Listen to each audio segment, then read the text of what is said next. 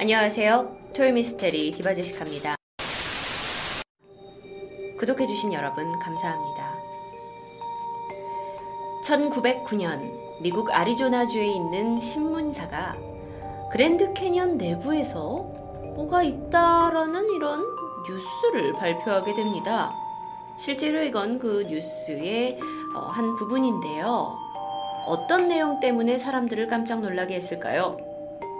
글쎄, 그랜드 캐년에 고대 문명인들의 지하 도시가 발견되었다는 뉴스였어요. 그게 과연 말이 되는 걸까요? 그런데요, 이 신문에 의하면 죽음의 도시를 발견한 사람은 스미소니안 박물관의 후원을 받고 있던 전 해군 출신의 고고학자 제이 킹케이드 박사였습니다. 그러니까 사실 이 뉴스가 주고 있는 정보가 상당히 세부적이었어요. 이 킹케이드 박사 같은 경우에는요, 원주민에게 상당히 많은 관심이 있었는데, 어느 날 원주민이었던 호피족의 추장과 이 고대 문명에 관련된 이야기를 나누고 있었습니다. 그는 고고학자였으니까요. 그런데 그러던 중 그들이 그 그랜드 캐년 내부에 그들의 조상이 먼 옛날에 발견한 정체불명의 지하 도시가 있다라는 얘기를 듣고 깜짝 놀라게 됩니다. 거대한 바위산을 막 깎아서 엄청난 금은 보화를 숨겨놓은 고대인들의 보금자리로만 알고 있던 이 죽음의 도시. 이 이야기에 킹케이드 박사는 귀가 솔깃해진 거죠. 사실 이건 이 호피 원주민들이 수천 년 동안 극비리에 보호해온 아주 신성한 장소였거든요. 그래서 정확한 위치를 알고 있는 그 이 사실을 알게 돼서는 아주 흥분을 감출 수가 없었습니다. 자, 그래서 킹케이드 박사는요, 이 원주민들의 도움을 받아서 죽음의 도시를 탐방하게 됩니다. 그리고 이후에 박물관의 많은 학자들과 함께 직접 이곳을 답사하게 되죠. 지금부터 보여드리는 사진은 참고 사진일 뿐입니다. 여러분, 실제 사진이 아닙니다. 오해하지 마세요. 자, 이곳은요, 당시 세계인들이 어떤 사용한 일반적인 건축법이 아닌 고대 문명의 아주 특이한 건축법으로 지어졌다고 알려졌어요. 그런데 더욱더 특이했던 건 작은 통로를 통해서 이곳을 들어갈 수가 있습니다. 그러니까 이게 그냥 뻥 뚫린 게 아니고요. 그 그랜드 캐년의 어떤 그 계곡 속에 어떤 작은 통로를 수십 킬로미터 땅 속으로 걸어 들어가야 나오게 된다는 거죠. 그러니까 킹케이드 박사뿐만 아니라 그와 함께 있었던 다른 박물관의 학자들도 입구로부터 수 킬로미터를 걸어 들어가야 이 도시를 만날 수가 있었습니다. 이상한 게 있어요. 아니, 안에 도시가 있다면서요. 그건 분명 누군가가 건설을 했다라는 거거든요. 그렇다면 그 작은 통로로 이 건설 자재들을 다 옮겨지 않았을 텐데 도대체 이건 어떻게 만들어졌을까 그들이 너무 궁금했죠. 그런데 더욱더 이상했던 건 그 안에 초대형 신전이 있는 것을 보았습니다. 아, 이래서 인디언들이 이걸 쉽게 우리한테 공개하지 않았구나라고 생각을 했어요. 그런데 이 신전이 정말 이상합니다. 신전에는 상당히 많은 어떤 조각상들이 있었는데요. 그 조각상의 모양이 양반다리를 하고 앉아서 양손에 평온히 꽃을 들고 있는 모습을 가진 마치 불상을 연상하게 하는 그리고 그게 금은 보화로 이렇게 장식이 된 그런 조각상들이었어요. 자, 이건 참고 사진 뿐입니다, 여러분. 이걸 참고 사진이 아닌 실제 사진으로 오해하시면 안 됩니다.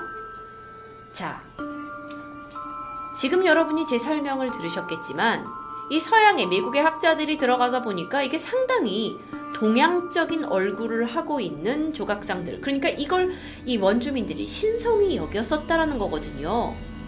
그런데 이게 실제로 뭐 어떻게 확인할 방법이 없어요. 동양인들이 미 대륙에서 먼저 생존했다라는 거는 그들이 그 전에 알고 있던 지식이 아니었으니까요. 그런데 이 신전을 건너가서 납골당이라는 곳이 있었다고 합니다. 그런데 그곳을 찾은 학자들은 이 납골당에 완전 숫자를 셀 수 없이 많은 고대인들의 미라가 있는 것을 보게 되었다고 해요. 지금은 이 이제 도시가 굉장히 황폐해지고 뭐 아무도 살고 있지 않지만 이 미라의 흔적으로 봤을 때 이곳에서는 수많은 사람들이 적어도 5만 명의 사람들이 이 도시에 함께 살고 있었다는 흔적이 되는 거거든요. 사람들은 궁금했습니다. 도대체 이게 뭔지요? 그런데 이후에 이 지역에 접근이 금지됩니다. 1909년 지방 신문인 아리조나 가젯에선 분명히 그곳에 대해서 언급을 하고 있어요. 하지만 이후에 이거에 대한 어떠한 신문, 어떠한 학계에도 더 이상 이 지역은 거론되지 않고 있습니다. 그래서 사실 이건 현대 고고학의 20세기 최초 미스테리로 남게 되었고요. 더욱더 이상한 건 이곳을 탐험한 사람이 있잖아요. 이 킹케이드 박사, 그리고 그와 함께 일했던 다른 교수들. 그런데 그들의 이름은 다시는 신문과 학계 등에 거론되고 있지 않다고 전해집니다. 오래전 이 그랜드 캐년에 거대한 지하 도시를 건설하고 생존했던 그리고 아시아인들로 보이는 그들. 그 사람들은 어느 문명권에 속했던 인류였을까요? 그리고 왜 도대체 그 고대 문명 유적지에 대한 정보는 공개가 되고 있지 않은 걸까요? 이런 미스테리한 지하 도시에 대한 이야기는 이것만이 아닙니다. 1931년 4월 2일이었어요. 미국 캘리포니아에 데스밸리라는 곳이 있습니다.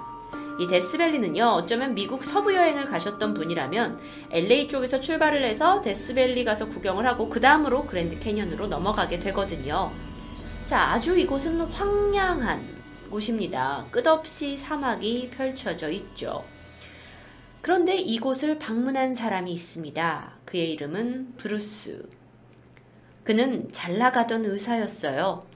그런데 은퇴를 한 후에 오래 전에 그가 이 데스밸리에다가 아주 헐값에 사들인 사막 볼모지가 있었던 거죠. 그래서 은퇴를 했으니까 이제 그곳을 개간해서 뭔가 뭐 일을 좀 벌려보자 하는 생각에 데스밸리를 방문하게 됩니다. 그는 먼저 이 어딘가 이제 물이 있어야 되잖아요. 물이 있어야 여기서 뭘 할래도 할거니까요. 그래서 우물을 파려고 했어요. 그래서 수맥을 찾고 뭐 장비들을 이용을 해서 공사를 벌이려는 도중에 인부를 동원해서 땅에다가 드릴을 가지고 막 구멍을 뚫고 있었거든요. 그런데 지하 10m 정도의 지점에서 갑자기 이 드릴이 원래는 이렇게 드드드드드 이렇게 내려가는데 갑자기 푹 꺼지는 거예요. 어? 왜 이러지? 하고 그 옆을 또 뚫었더니 푹 꺼져요. 그러니까 이 밑에 공간에 뭔가 허공 같은 게 있다라는 거잖아요. 그래서 이상하게 생각을 합니다. 그래서 그가 처음에는 아, 이 그 계곡에 구멍이 있으니 여기다가 돌을 던져가지고 그 어느 정도 깊이를 좀 봐야겠다라고 생각을 합니다. 참고 사진입니다, 여러분. 그래서 깊이를 측정해 봤더니 이곳은 지하 10m를 넘어 18m까지 내려가는 것을 확인하게 되죠. 이건 지하에 빈 공간이 있는 겁니다. 그래서 그는 곡괭이와 삽을 들고 와서 이 구멍을 더 넓게 팠어요. 그리고 차에 밧줄과 사다리를 묶고 램프와 장비들을 가지고 이 지하로 내려가게 됩니다. 이 지하에는요, 천연 동굴로 보이는 것이 있었어요. 어, 그런데 여러분, 어, 뭐, 뭐, 그런 거 발견하는 건 별일 아니지 않아요? 라고 얘기하실 수 있지만, 이렇게 사막, 망망대해 사막인 곳에 지하에 천연 동굴이 있다라는 건 사실 그들에게 조금 의아한 일이었어요. 그런데 이제 이때 브루스는 생각을 했죠. 얼라 이, 이 문제의 장소는 상당한 관광 명소가 될 수 있겠구나 하고 이제 사업적으로 생각을 한 거예요. 그런데 이 동굴 내부를 자세히 살펴보다 보니까 누군가 인위적으로 동굴 곳곳에 큰 방으로 추정되는 공간들을 만들어 놓은 걸 발견하게 됩니다. 그렇다면 이건 천연 동굴이 아니에요. 오래전에 누가 건설했을 수도 있는 지하 도시라는 겁니다. 그는 이 사실을 무척 놀라게 됩니다. 그래서 계속 탐행을, 탐색을 시작하죠. 쭉 가서 보다 보니까 그가 이제 어, 한 이제 미로처럼 거기가 굉장히 되어 있었대요. 그런데 한 방에서 키가 2.7m가 넘는 굉장한 크기의 거인 같은 미라상 같은 걸 발견하게 됩니다. 참고 사진입니다, 여러분. 그런데 이런 건 이전에는 본 적이 없고 굉장히 규모가 어마어마했거든요. 사실 좀 이게 이게 미국의 데스밸리 지하에서 이렇게 발견된다는 게 너무 이상하고 그래서 그가 무서운 느낌이 들었다고 합니다. 이 당시에 거인들이 입고 있는 의복에는 이집트 문양으로 추정되는 글이 쓰여져 있었고요. 그러다 보니까 그가 그럼 이게 뭔가 예전의 고대 도시와 연관이 된 건가 라고 생각을 했어요. 그래서 그는 좀 두려운 마음이 들었고 서둘러 출구를 찾아서 밖으로 빠져나왔다고 합니다. 하지만 그는 그날 밤 잠을 잘 수가 없었어요. 이 안에 도대체 무엇들이 들어있는지 그가 막 계산기를 두드리기 시작했죠. 그래서 다음날 다시 돌아가 봅니다. 그리고 그곳에서 많은 수의 다양한 유골들을 발견하게 돼요. 우선 이 문제의 유적지가 도대체 어떤 문명의 유적지인지 도대체 알 수가 없는 거예요.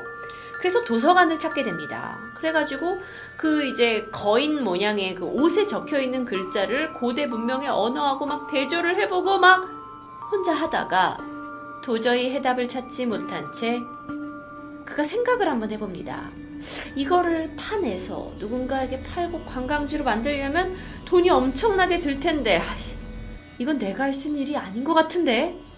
하고 그는 입구를 일단 나무판으로 막고 모래로 덮은 후에 탐사를 마무리 짓습니다.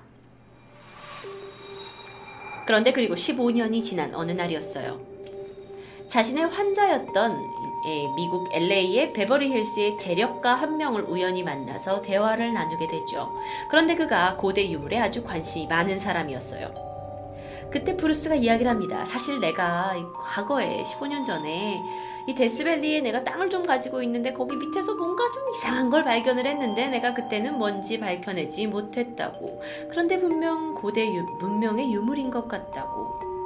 그런데 이 베버리 힐스의 재력가는 그 얘기를 쉽게 믿지 않았어요. 그래서 브루스는 15년 전에 그곳에서 가져온 유물들 몇 점을 그에게 보여줬죠. 이때 재력가가 그에게 사업 제안을 합니다. 우리 이거 관광 명소로 만들어 볼래요? 자, 그래서 그로부터 몇 달 후에 이 두 사람은 힘을 합쳐서 돈을 모으기 시작합니다. 재력가들을 모아가지고요. 투자금을 모으기 시작하죠. 그래서 두 사람은 Amazing Exploration이라는 회사를 설립하고 투자가들을 설립하고 그들을 진짜 안내해, 직접 안내해서 지하도시로 데려가고 그 유물들을 보여주게 되죠. 그래야 투자를 할 테니까요.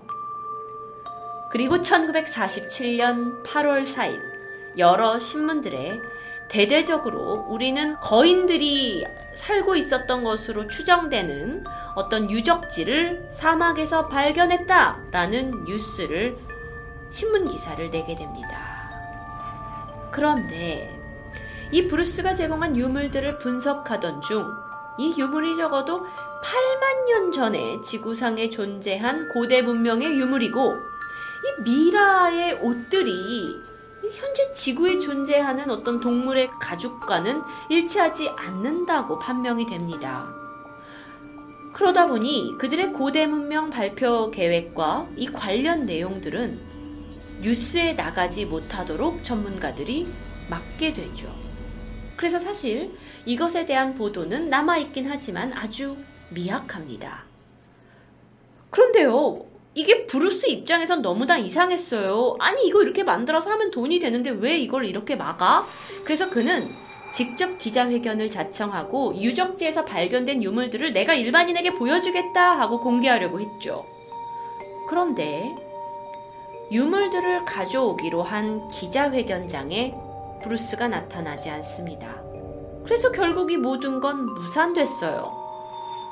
그런데 며칠 뒤에 이 브루스의 자동차가 데스밸리의 아주 외진 지역에서 라디에이터가 터진 채 발견이 됐다고 합니다. 브루스는 기자회견을 하기로 한 날 나타나지 않았고 실종되었고요. 그리고 그의 차는 고장난 상태로 발견되었어요. 참고 사진입니다. 그래서 이 사건을 이제 경찰이 수사가 들어갔죠. 그랬더니 어쩌면 그 브루스가 투자가들한테 받은 돈을 가지고 그냥 튄 게 아니냐, 잠적한 게 아니냐라고 수- 이런 방향으로 수사를 하려고 했는데 이것 또한 이상해요. 왜냐면 돈을 아직 다 제대로 받질 않았어. 돈 액수가 너무 적어요. 그래서 이건 그냥 단순 실종 사건이다라고 처리해 버립니다. 그리고 브루스의 실종 사건은 지금까지도 미스테리로 남아있죠. 아니, 근데 그렇다 하더라도 그, 그 유적지에 가본 사람들이 분명히 있었잖아요. 이거 투자하겠다고 그 유적지 막 가가지고 봤잖아요. 그래서 각종 신문사와 라디오 방송국 기자들이 이들에게 가서 그 장소가 어딘지만 알려달라 우리가 취재하겠다 했는데 그들은 브루스를 따라간 것이라서 그리고 이게 사막이 워낙 이 방대한 곳이라서 기억이 잘 나지 않는다라고만 이야기를 합니다. 그래서 브루스의 유적지 관련 이야기는요, 캘리포니아 데스밸리 주민들의 전설 외에는 다시는 언론에서 거론되지 않고 있다고 합니다. 하지만 분명 흔적이 있어요. 1947년 8월 4일 신문에 소개된 적이 있는 이 브루스의 지하 도시. 진실은 과연 무엇일까요? 토요미스테리 다음 편은 아래 영상을 클릭하시면 보실 수 있습니다.